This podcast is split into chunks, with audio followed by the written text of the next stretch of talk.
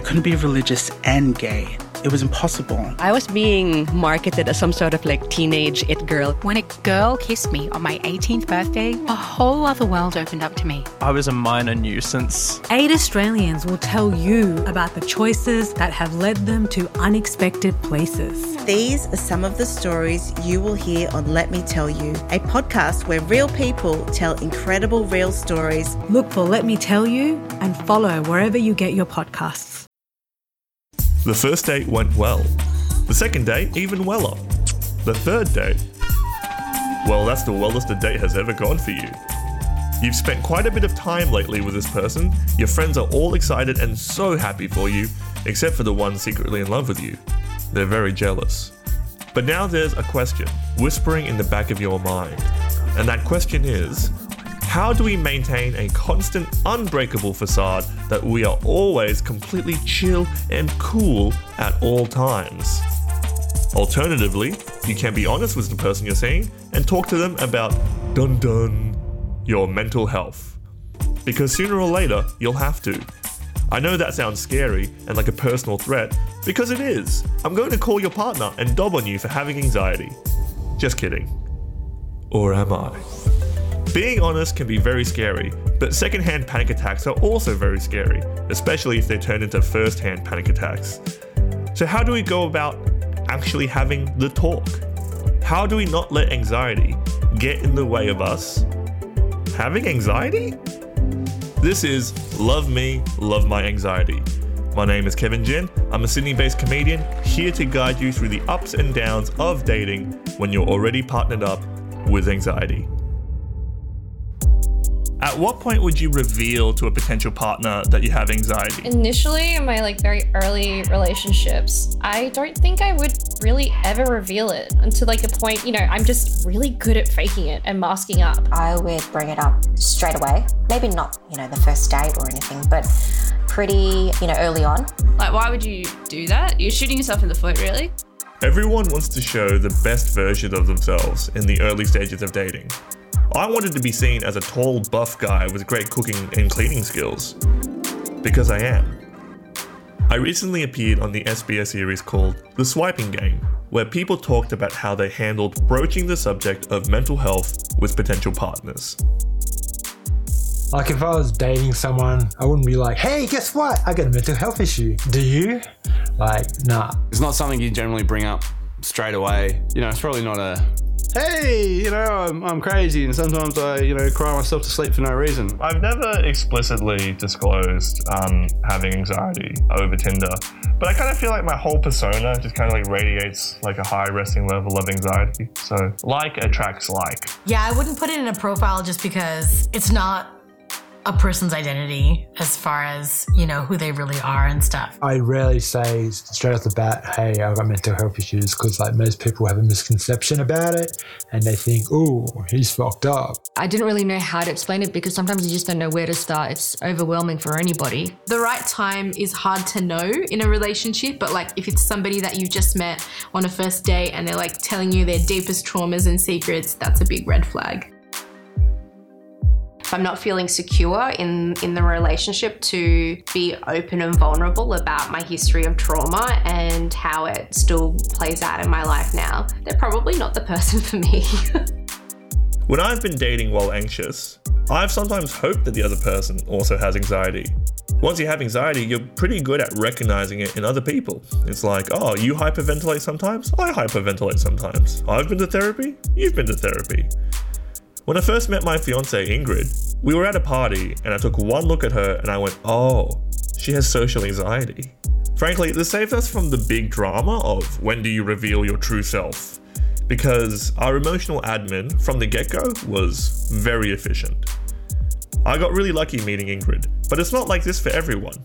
There's a good chance that the person you're dating doesn't have anxiety and has never experienced a panic attack. Imagine that. Must be nice. It's quite the paradox. How can we be comfortable showing our partners the most uncomfortable aspects of ourselves? Man, I'm so profound. I spoke to my good friend Lauren Bonner, professional hot and funny girl who literally has an honours degree in drama. As is traditional for comedians, we recorded our conversation for a podcast. Hi, Lauren. Welcome to Love Me, Love My Anxiety. How are you going? I'm good. Thank you, Kevin. Thanks for um honoring the the info pack that I sent you before we chatted, which was please say hot before funny. It's very important distinction to me. yeah. What kind of anxiety do you have? um, do you mean like clinically or like um just like vibe? Uh, a bit of both. Um, I'm someone who definitely has had that formal diagnosis of depression anxiety. You know, I've done the DASS quiz. I've also very recently found out I have like um, ADHD, Yeah. and I think that kind of all intertwines. When you have anxiety, you might want to keep your cards close to your chest at first. So, when is a good time to tell someone you're anxious? Lauren's advice is not to rush these things. You need to like protect yourself, and also like social standards dictate that you don't like go on a first date and you're like, hey, I have trauma and this is it, and now it's your problem. Because it's not their problem, it's literally um, your responsibility. So I think like you just ease them in. But your kind of personal things that you hold close to yourself, and whether that is like good or bad, or like trauma or anxiety and things like that, like that is personal to you. And you only want to tell people about those things that you trust. Because if you just tell someone that you don't trust all of this stuff that is really vulnerable and they don't like respect it or they don't kind of give you the same vulnerability back, like that will feel really bad. Yeah. And that will feel like a rejection. So you don't want to like walk in a total like soft shell crab like Yeah. vulnerability 101 on day one um, because that's not healthy. Yeah, I remember I went on a first date once with someone, and one of the first things that they opened with was like, "Oh, yeah, I had a family member pass away," and it was just like this really big, like heavy thing, and I was like, "Oh, oh, are you okay?" And I just entered like you know really like caring support mode, really, really Yeah. early. And in hindsight, like I now know the word trauma dumping, which is like what you were talking about. But in hindsight as well, it's just like there should be like a gradient of like trust and the fact that Yeah. like there wasn't trust built up already the trust was just assumed that i think was a big red flag already Yeah. It's like the what are we, which is my favorite three words in the English language. Because I've been in a few serious relationships, but they've been quite long term, so they're kind of far apart. I was really not able to be in a serious monogamous relationship straight away. And so we were really communicative from the get go of being like, hey, like we're having such a good time, but I can't be the girlfriend yet at the moment. Like I can't deal with that. I just got out of a relationship. I was dealing with stuff. I didn't want to do it. And so we really kept it like like that for like a year. And then, I mean, I just, it could have been better, obviously. Because then what happened was I just like freaked out and I was like, I really like you and I'm scared. And uh, he thought I was going to break up with him. But then I was like, no, let's just do this. yeah yeah yeah And now we live together. So, I mean, that's how I did it. Is that how I would do it? I don't know if there's any other way.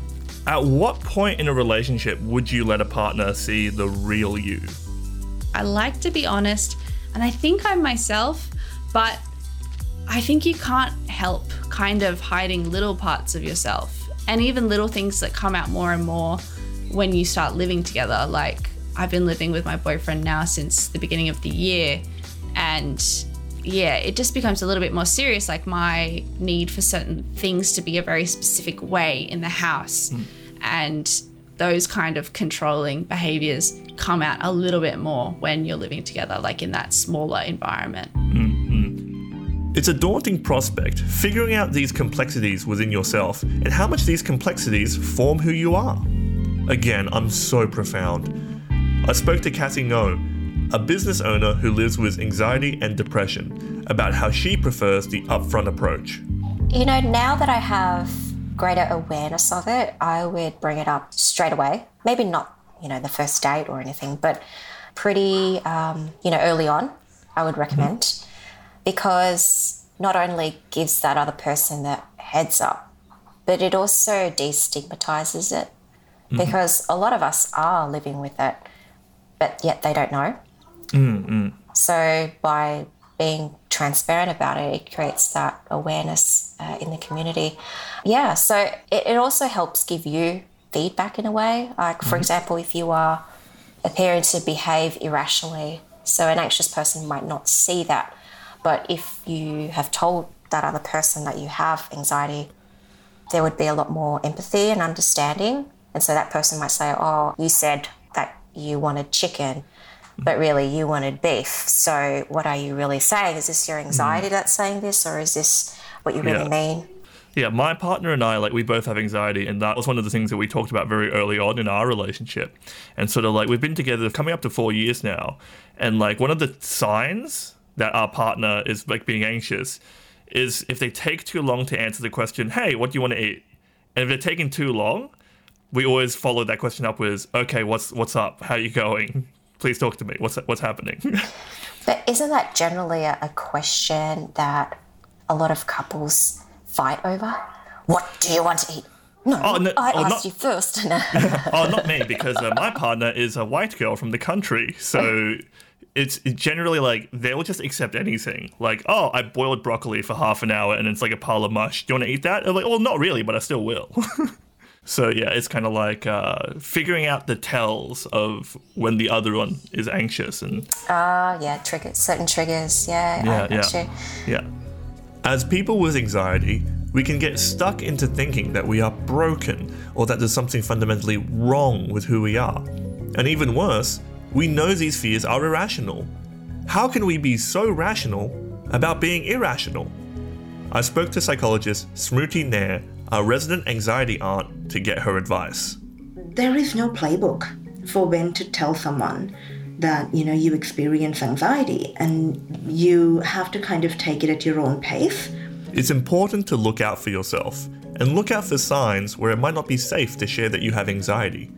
Here are some red flags. in terms of what you can expect from a partner if you're hearing condescending comments about experiences of mental health or mental illness if you're hearing them being judgmental about other people well, maybe not a great idea then to actually tell them it might not be safe for you.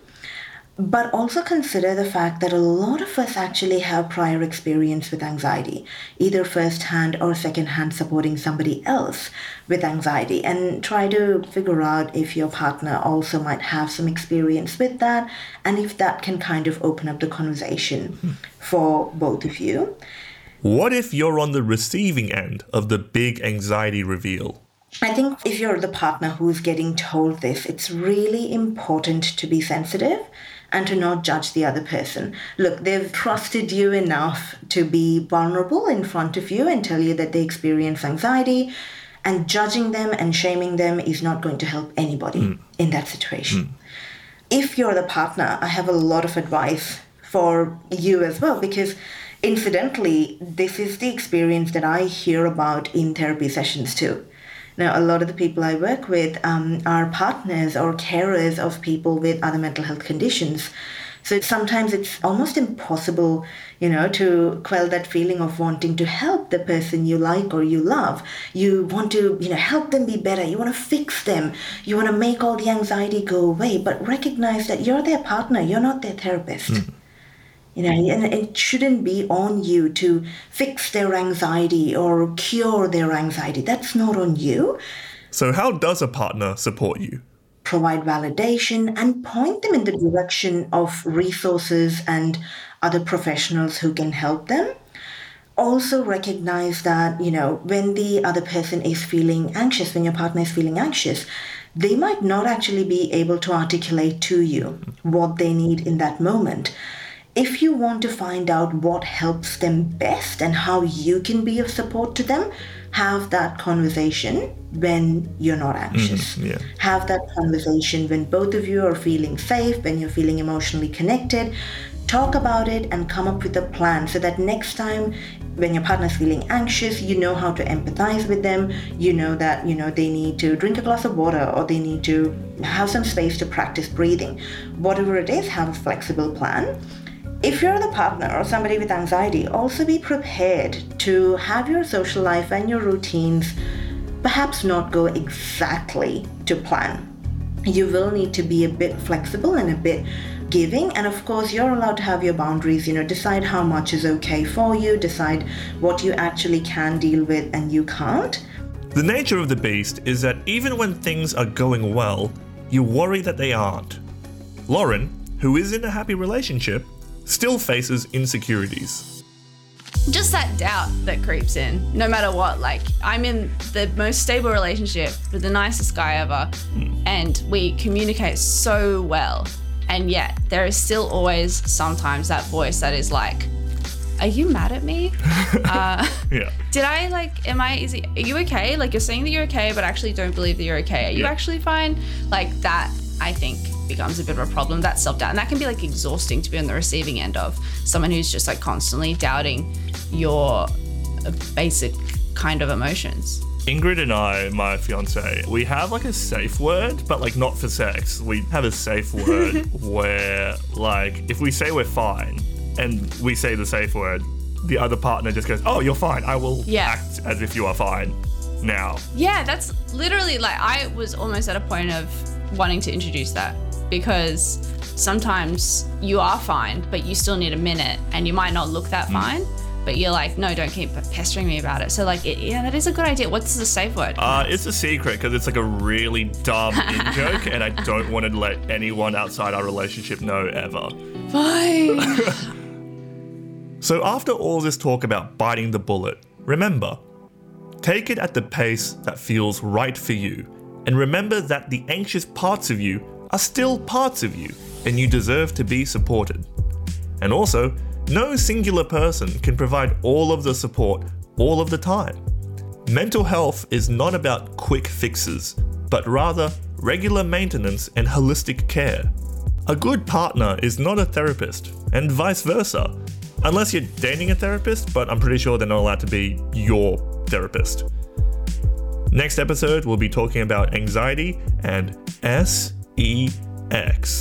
That's right, stressful erotic experiences. The issue with anxiety dick, as I like to call it, it's the invincible monolith in that once it starts, you can't defeat it. Like you can't think your way out of it. It's it's just over. If this episode raised any issues for you, you can contact Beyond Blue 24 7 on 1300 22 4636.